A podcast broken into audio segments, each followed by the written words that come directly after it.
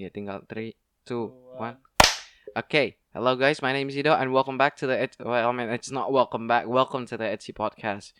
And yeah, it's actually a pretty brand new podcast from me, specifically me, because, well, I had a, I, I always actually always had a dream of making a podcast, and finally, someone gave me and is willing to give me the money to make a podcast.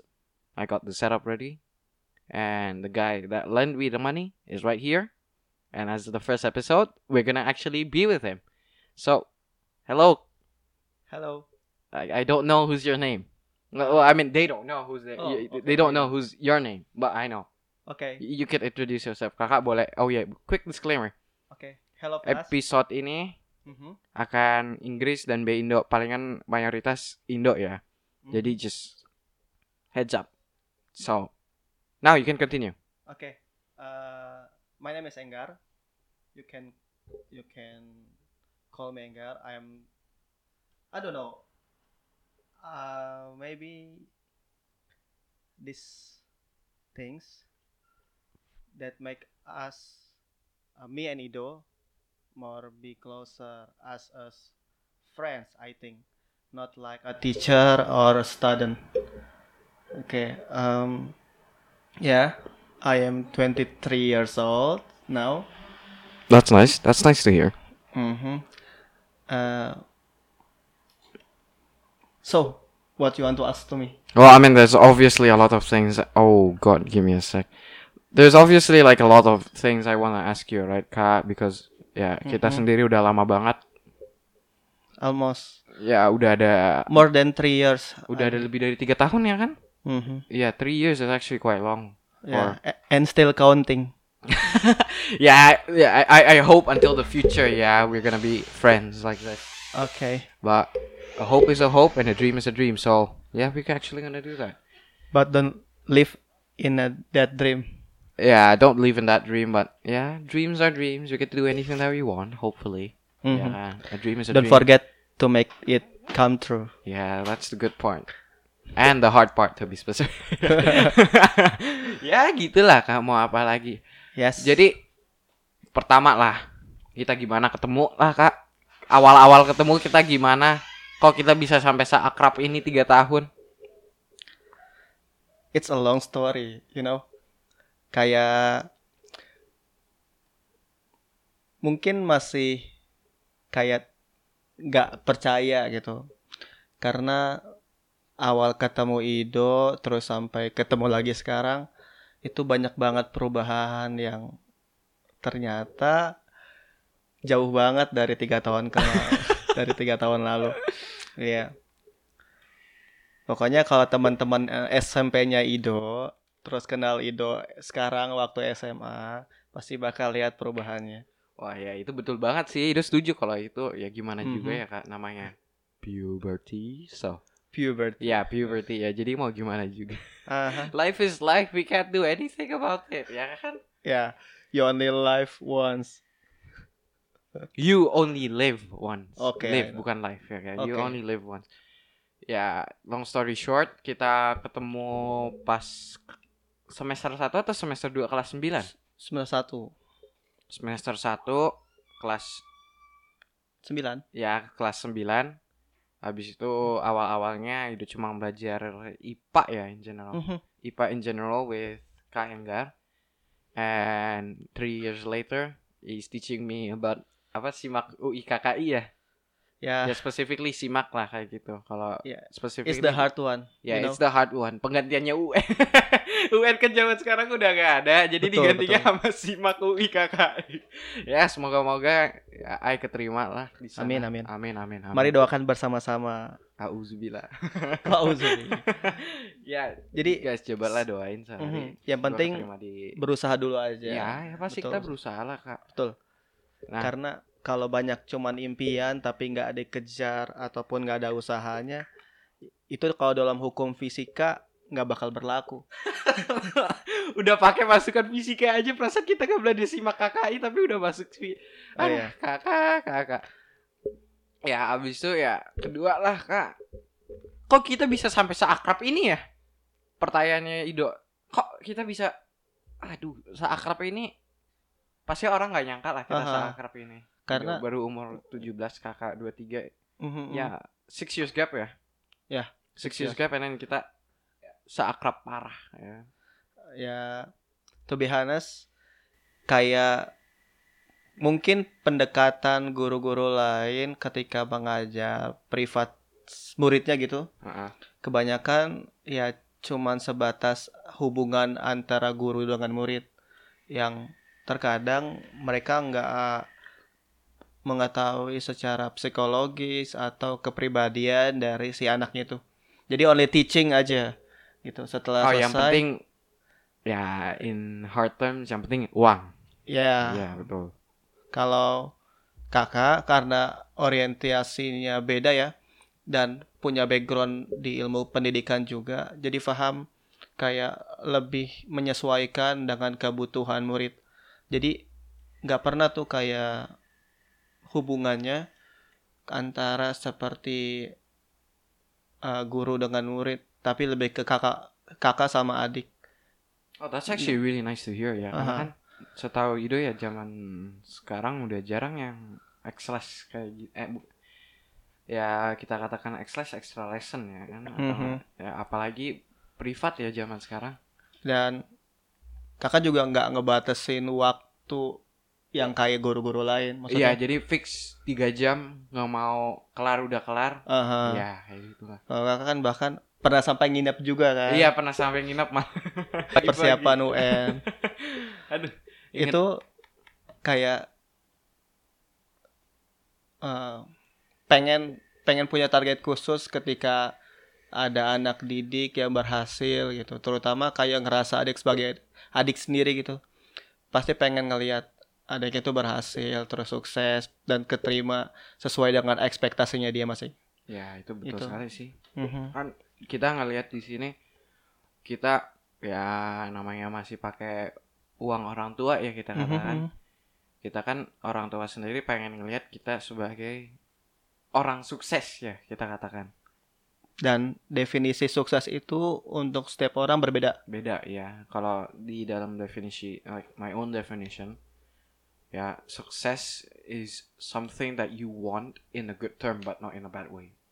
So, Oke. basically something that dari dulu kakak oh ya ceritanya kakak pengen kayak gini kayak gitu kayak gitu nah tapi nanti pas masa depannya ya hopefully tercapai ya kan? Mhm. with the hard work that you get right now dan tolak ukur keberhasilan seseorang dikatakan sukses itu juga berbeda-beda. Ada yang dikatakan kalau udah punya mobil dia sukses. Ada yang punya rumah juga sukses.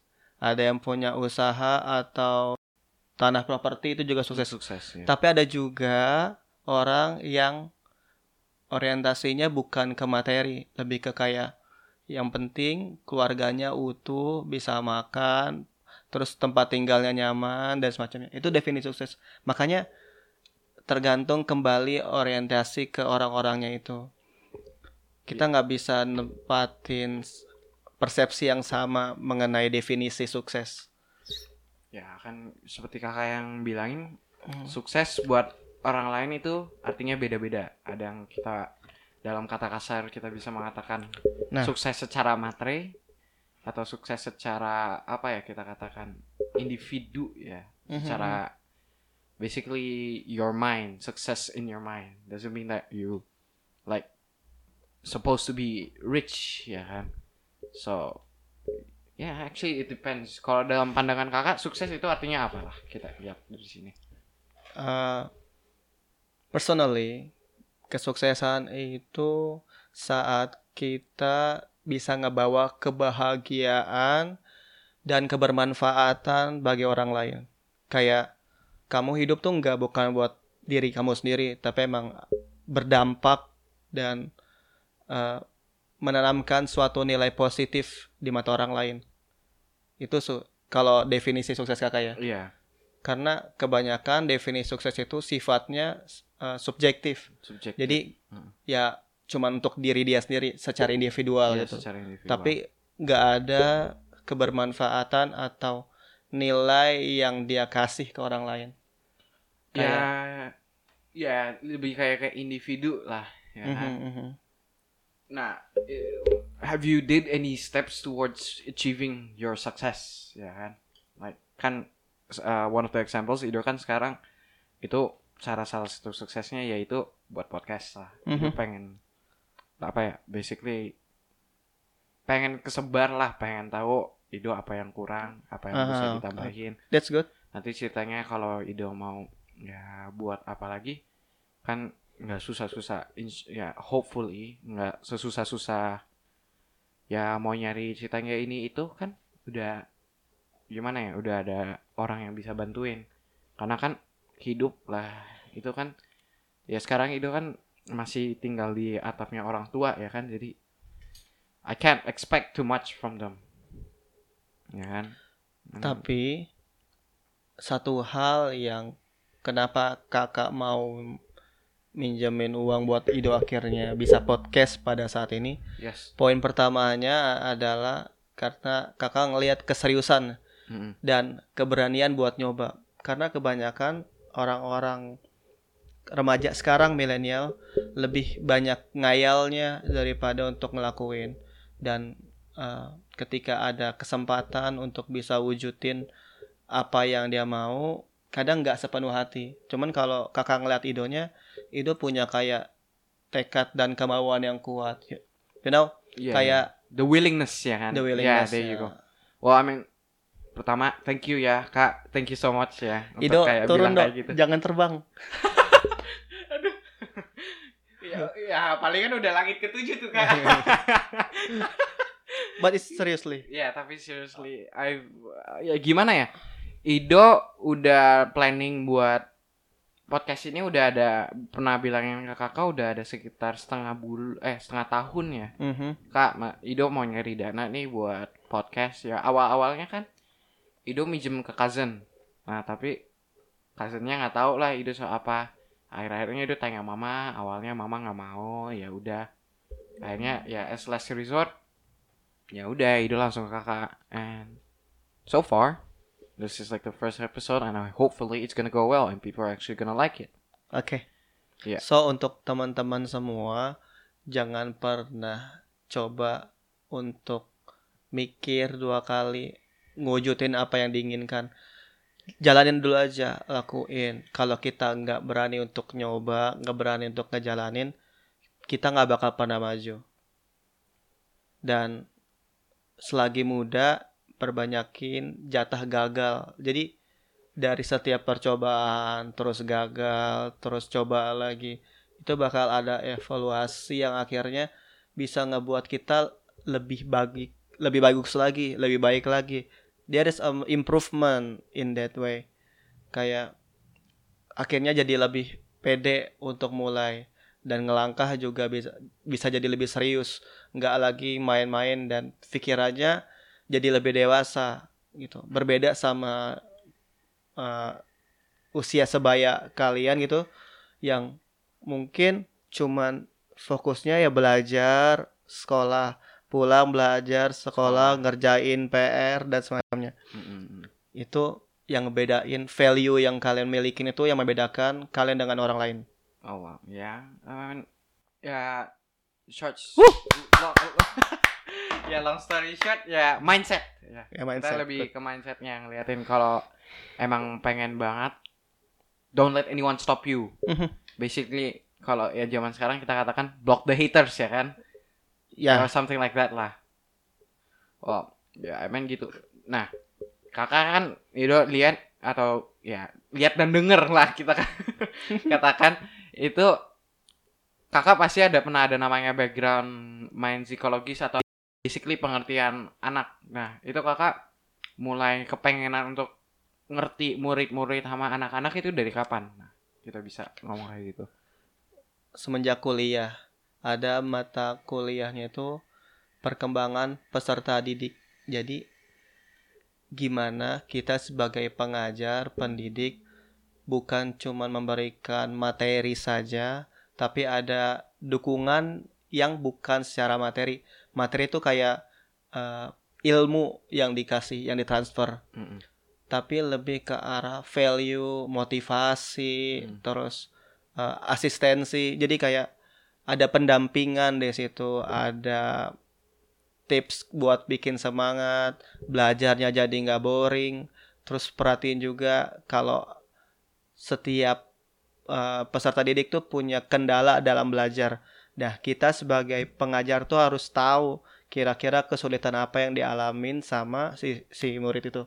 Dan nggak bisa kita perlakukan semuanya murid dalam satu kelas dengan satu metode yang sama. Ya kan. Harus ada treatment khusus yang bisa untuk ngebuat mereka jadi lebih berkembang. Kayak pepatah Albert Einstein, Mm-mm. eh, kalau murid itu seperti ikan, jangan pernah jangan pernah minta dia untuk manjat seperti tupai gitu kan. Oh, jadi don't don't expect. Basically, you know the expectation. You know the child, but don't expect too much from Ya. the child. So don't basically don't expect too much lah kita kata. Mhm, mhm. Nah, kalau kayak gitu berarti kakak maaf ya, kakak ada namanya ketidaksetujuan ke rubrik sekolah ya. Karena kan rubrik sekolah belum tentu semua murid bisa mengikuti rubrik tersebut ya kan? Which kita katakan emang ya jujur aja ya sebagai murid kelas 12 apalagi ngambil curriculum A level dari Cambridge me personally I'm actually having a hard time lah untuk nerima pelajarannya. Pertama ya kita katakan online. Kakak kan pernah mengatakan ke Ido bahwa Ido sendiri nggak punya motiv apa ya, basically I have no motivation benar-benar cuma bangun sekolah makan apa kerjain PR tidur Mhm. ya kan bukan kayak di sekolah bangun untuk ketemu teman atau apa-apa kayak gitu kan Yes. which would be hard eh dan lebih ke memanusiakan si muridnya itu. Jadi setiap pelajar itu punya hak untuk mereka mau belajar seperti apa gitu. Hmm. Karena mereka gini ya, bahkan anak itu secara dilahirkan itu setiap orang punya eh, hal yang dispesialkan gitu. Privilege kita sebutnya bukan tentang harta tapi tentang definisi jati diri dia ada yang belajar emang nggak suka di dipaksa sukain atau kayak dipaksa sukain Oh, atau iya. dijilin semua untuk belajar gitu. Oh itu nggak bisa. Karena ada beberapa hal yang kita cukup belajar beberapa setelah kita paham Hmm. atau menemukan passion kita tuh di mana. Betul betul. Gitu. Jadi eh, berarti kakak kayak kayak analogi ini. Eh, kalau kamu menilai seekor ikan dari kemampuannya memanjat pohon ah. ya dia bakal ngejalanin hidupnya tuh percaya bahwa dia tuh bodoh dengan hal yang dilakuin. hmm. Padahal ikan notabene-nya secara passionnya dia, Mm-mm. dia bukan manjat pohon tapi berenang di laut. Mm-mm. That's why ya kembali lagi ke individu atau subjeknya itu dia mau belajar seperti apa, pendampingannya, terus ilmu keilmuan yang mau ditekuni Mm-mm. dan kita sebagai pe- pendidiknya itu harus bisa jadi fasilitator Ya. untuk menyediakan dia dan that's why itu yang kakak lakuin ke Ido. Lebih ngelihat kayak hal-hal apa nih yang bisa diimprove yang bisa lebih diarahin. Lebih ke guidance. Guide- oh ya guide kakak jadi itu sambil ya kita katakan sambil ngajar itu kakak kayak memberikan guidance ke muridnya. Jadi guidance yes. jadi ya ki- kalau kita mau katakan kakak itu guidance counselor slash private teacher slash teacher. Ya slash teacher atau private teacher lah kita katakan. Karena kakak juga punya pengalaman ngajar di sekolah. Oh oke you should tell me how about that. Karena kan kita sekarang kan ngomonginnya kan dari tadi kita ngomonginnya secara murid sendiri. Nah Mhm. kakak eh ceritanya pas ya basically when you're teaching banyak students lah kayak gitu itu kakak gimana kakak bisa handle salah satu student satu persatu dan menga- mengajarkan student satu persatu dengan cara mereka yang bisa ngerti oh jadi dalam cara mengajar itu kan banyak metodenya dok ya dan kayak misalnya metode ceramah, metode tanya jawab, mode metode active learning, Mm-mm. metode diskusi, Ya. metode forum group discussion kayak gitu-gitu. Nah, kalau kakak biasanya gini. Satu kelas misalnya 40 o- orang, Ya. 40 murid. Terus kakak bagi kelompok Mm-mm. sesuai sama eh, jumlah bab yang ada Ya. di dalam buku. Misalnya buku eh, waktu itu belajar tentang dasar-dasar eh, desain grafis. Oh, oke. Itu ada empat bab, tapi di setiap babnya ada chapter-chapternya yang eh, totalnya itu 10 dari empat itu. Jadi dari 40 dibagi 10 dapat satu kelompok 4 orang. Nah, jadi setiap kelompok itu ditugasin setiap minggunya presentasi eh, tentang chapter yang diambil, topik yang diambil Mm-mm. gitu. Nah, dari situ mereka bakal dan itu juga pembentukan kelompoknya random, nggak yang pintar sama pintar, yang yang Ya, ya. kurang, yang tertinggal dan semacamnya. Ya. Jadi benar-benar merger antara supaya murid murid antar murid bisa saling membantu ya. ya saling kenal, terus bisa saling kerjasama, kolaborasi dan semacamnya. Itu bakal kelihatan sih mana termasuk dari kayak gini. eh, kan ada beberapa murid yang merasa unggul. Dengan Masa- arti unggul itu apa, Kak?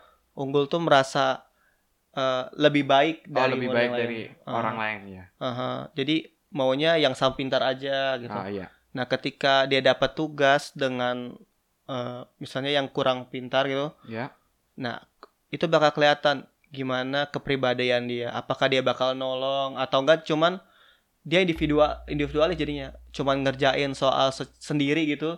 Yang lain cuman nebeng nama. Nanti kelihatan tuh pas minggu depannya presentasi Mm-mm. siapa yang paling banyak ngomong, siapa yang Oh. paling bisa ngejawab pertanyaan dari teman-temannya Mm-mm.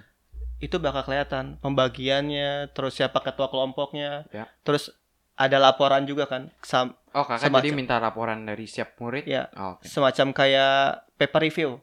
Oh, oke. Eh, oke. jadi- kayak jadi lihat- reflection lah kita katakan. Mhm. Oke. Jadi kita lihat literatur yang mereka baca, terus mereka sharing ke teman-temannya, itu bakal lihat. Nah dari situ terketahuan Eh, mereka benar-benar karena gini, secara kurikulum itu eh, kita kan ditentukan dengan sistem ranking. Yes, Jadi- betul. Itu yang membedakan mana nih yang ketahuan bodoh, mana yang pintar gitu dari nilai. Nah, nilainya itu yang sebenarnya ngebuat mindset di para pelajar saat ini Mhm. jadi seperti kayak persaingan, Dengan arti kompetisi. Oh, kompeti Oh, so more of a competitive ya, method ya jadi kita katakan. Padahal tujuan sekolah itu kan membuat memanusiakan manusia, ngebuat cakrawala atau cara berpikir kita terbuka luas. Tapi Hmm. kalau ujung-ujungnya cuma demi mendapatkan nilai, tapi nggak mau nolongin temennya yang kesulitan belajar, tertinggal di kelas dan semacamnya, wah itu kayak Objective or something. buruk sih kayak gitu. Jadi Oh. dia dikasih kecerdasan, ada privilege yang dia dimilikin, tapi dia nggak mau sharing, nggak mau bagi, nggak mau bantu temennya. Ya dengan kata kasar egois. Ego, iya, betul. lebih ego. Ya, tapi kan setiap orang atau enggak ya gimana juga ya kan kita bisa ngeliatin ya karena udah pernah experience sendiri Mhm. orang tua itu ceritanya minta oh ya Ya terus. kamu mesti dapat nilai 90 atau sekian atau enggak lu akan diambil itu tersebut. Nah, Yes. kalau kakak ngadepin kayak orang-orang tua kayak gitu gimana? Dan karena apa ya ceritanya anaknya udah terekspos ke situ, akhirnya anaknya udah nggak mau, udah nggak ada basically no more motivation to study Mhm. dan udah ketahuan bahwa nilainya dia udah mulai jeblok lah. Karena me personally itu pernah experience pas di sekolah dulu Ido pas SMP kalau nggak salah ya history class. Oke. Jadi gini dok, sebenarnya tanggung jawab sekolah itu bukan memberikan nilai yang maksimal aja ke murid, tapi lebih gimana pendidikan karakternya dia. Hmm. Kalau dia orientasinya nilai, Ya. nanti pas di dunia kerja dia pasti bakal eh yang penting urusan gua udah selesai, urusan orang lain biar dia nanti. Jadi nggak ada socializingnya, nggak ada helping people-nya dan semacam. Nah, tanggung jawab ini untuk ngebentuk karakter murid Mhm. bukan cuman dibebankan aja pada guru pada sekolah, Oke. tapi juga ke orang tua. Orang tuanya juga eh, kalau bisa bukan berarti sebenarnya bagus gini. Ada orang tua yang mema- apa memaparkan dengan teori punishment and reward. Jadi Iya, betul. kalau misalkan kamu dapat nilai A gitu kan untuk mata pelajaran matematika, ah. kamu nanti dibeliin apa gitu. Hmm. Sebenarnya itu bagus motivasi Ya, gitu. Ataupun motivasi yang kan bagus. punishment juga kalau misalkan dia dapat nilainya D atau di bawah KKM, Ya. itu dia nggak boleh disita HP-nya misal gitu. Eh bagus untuk secara motivasi.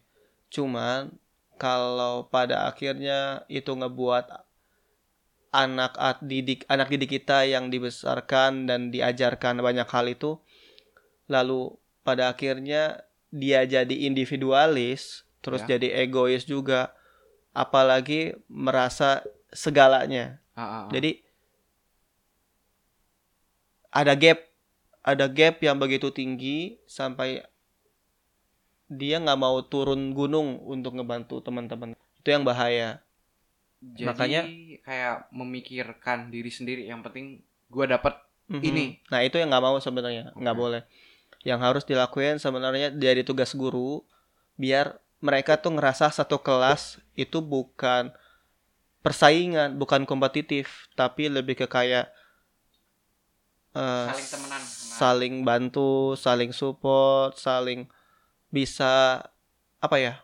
Tutor sebaya. Paham nggak tutor sebaya? bisa membantu saling dan Jadi tutor sebaya itu kayak misalnya mereka sekelas, ya. mereka diskusi Mm-mm. mana yang di kelas itu yang paling ngerti tentang mata pelajaran A, misalnya gitu. Fisika misalnya. Hmm. Nanti ditunjuk dua atau tiga orang itu perwakilan Ya. untuk maju di depan kelas ngajarin ulang ngajarin ulang apa yang gurunya udah ajarin tadi itu jadi kan itu kayak apa ya self care lebih jadi lebih kayak bukan ilmunya bukan buat dia sendiri tapi dibagi ke teman-teman sebayanya. Itu yang sebenarnya tujuan pendidikan tuh itu. Ilmunya bukan buat disimpan sendiri tapi untuk dibagi sama yang lain. Oh, Oke. So, jadi uh, privilege yang didapatkan kecerdasan yang dipunya mm-mm. bukan cuman untuk menguntungkan diri sendiri, tapi ngebantu orang lain, teman-temannya untuk bisa jadi lebih baik ke depannya. ya. Nggak mau tinggal kelas. Ya, basically nggak mau tinggal kelas. Yang penting gua selesai, gua nggak usah bantuin orang lain. Karena untungnya di gua sendiri. Akhirnya. Ah, itu jangan kayak gitu. Ya jangan kayak gitu kan. Yang ya basically moral support, basically giving other people moral Ya, support boleh lah, kayak gitu. Ya ngomong-ngomongin tentang ya apa ya ngomongin-ngomongin tentang sukses kan sukses basically success has different factors and one of the factors is school ya kan? Basically education. Nah, Mhm.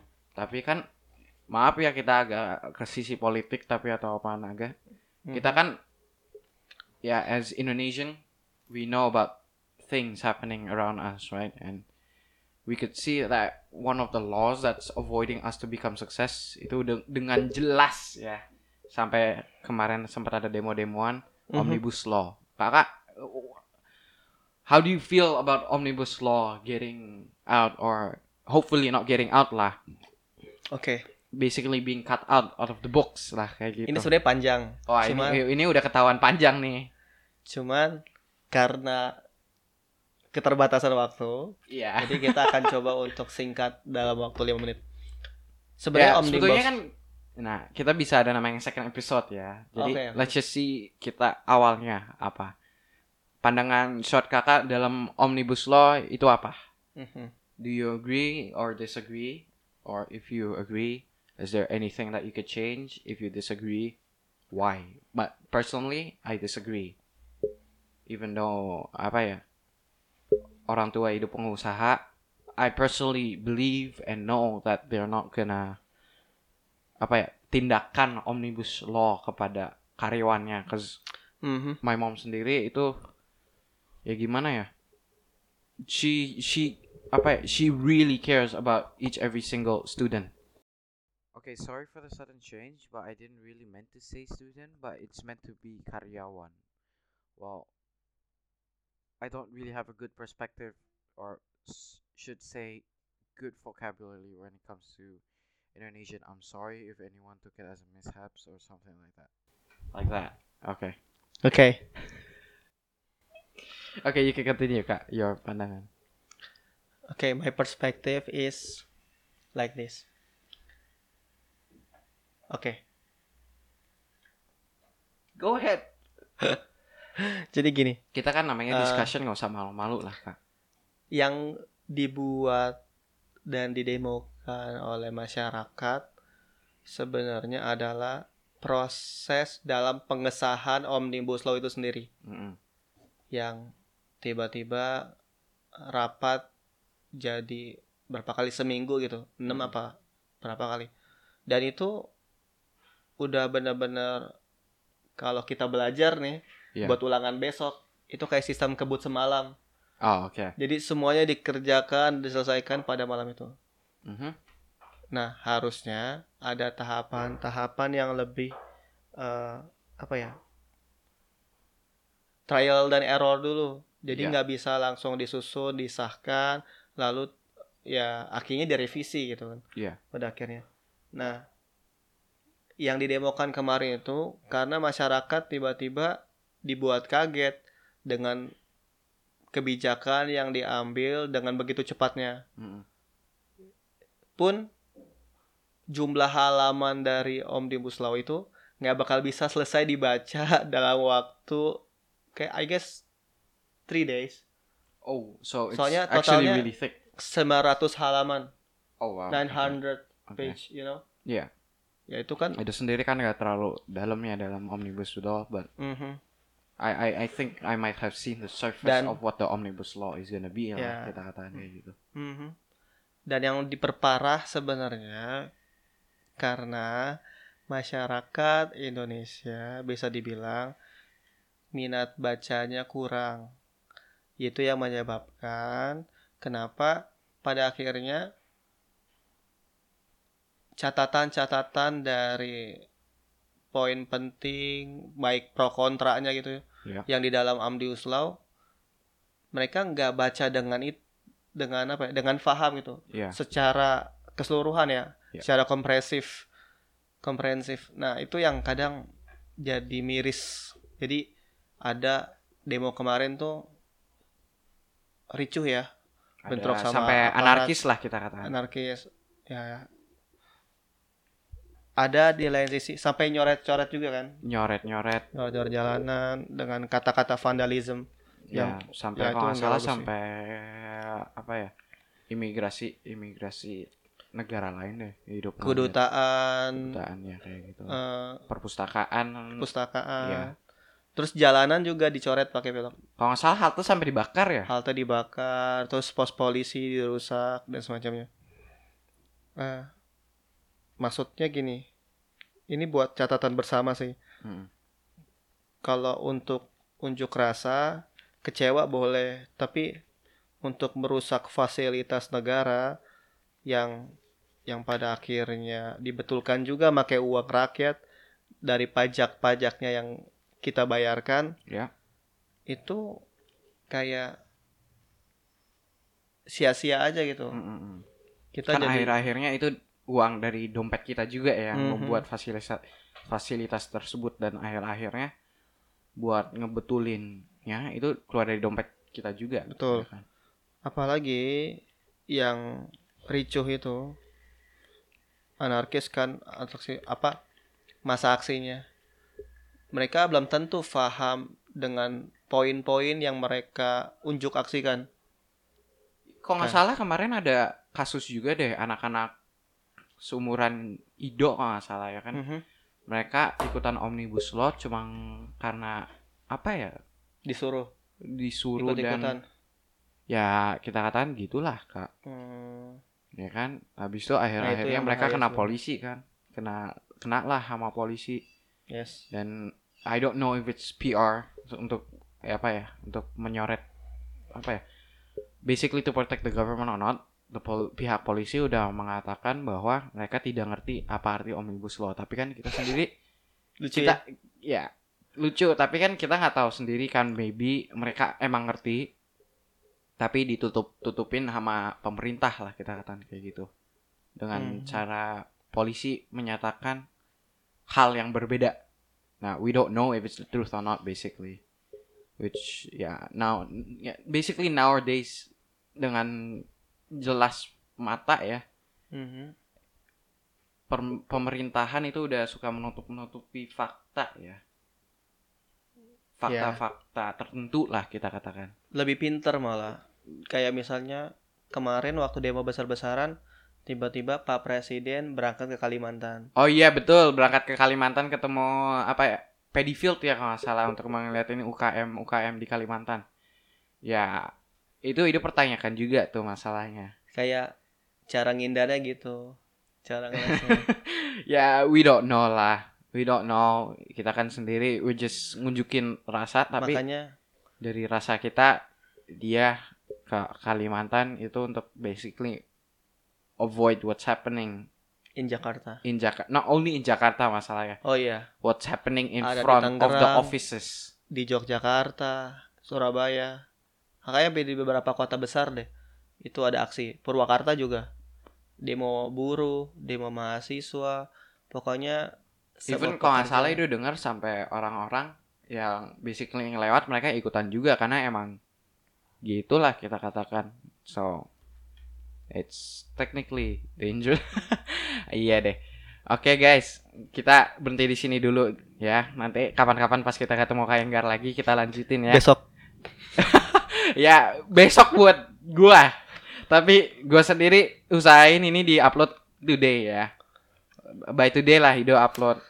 Dan sedikit pesan sih untuk teman-teman yang sekiranya mendengar podcast mendengar podcast dari obrolan yang dibicarakan tadi mulai dari awal kenal sama Ido tersebut. Iya. terus masuk ke masalah pendidikan Yap. kurikulum Yap. cara ngajar siswa Mhm. sampai ke omnibus law Yap.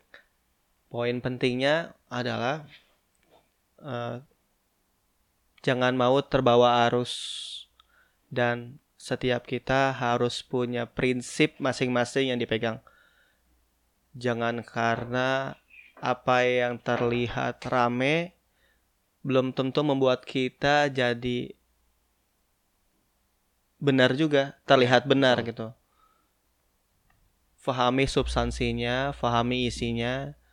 Kalau sudah benar-benar paham baru eksekusi dan berani bicara. Mm-mm. Jangan asal-asal. Ya Iya. karena panjang nih tapi yaudah itu aja Ya ya udah nanti aja deh, kita lanjut. Ya deh, makasih ya kak. See you soon later ya palingan. sama-sama Ido Nanti besok. Iya deh. ya udah. Makasih ya kak. oke Hmm. Ya gitulah. ho ho ho Woo! Alright, see you.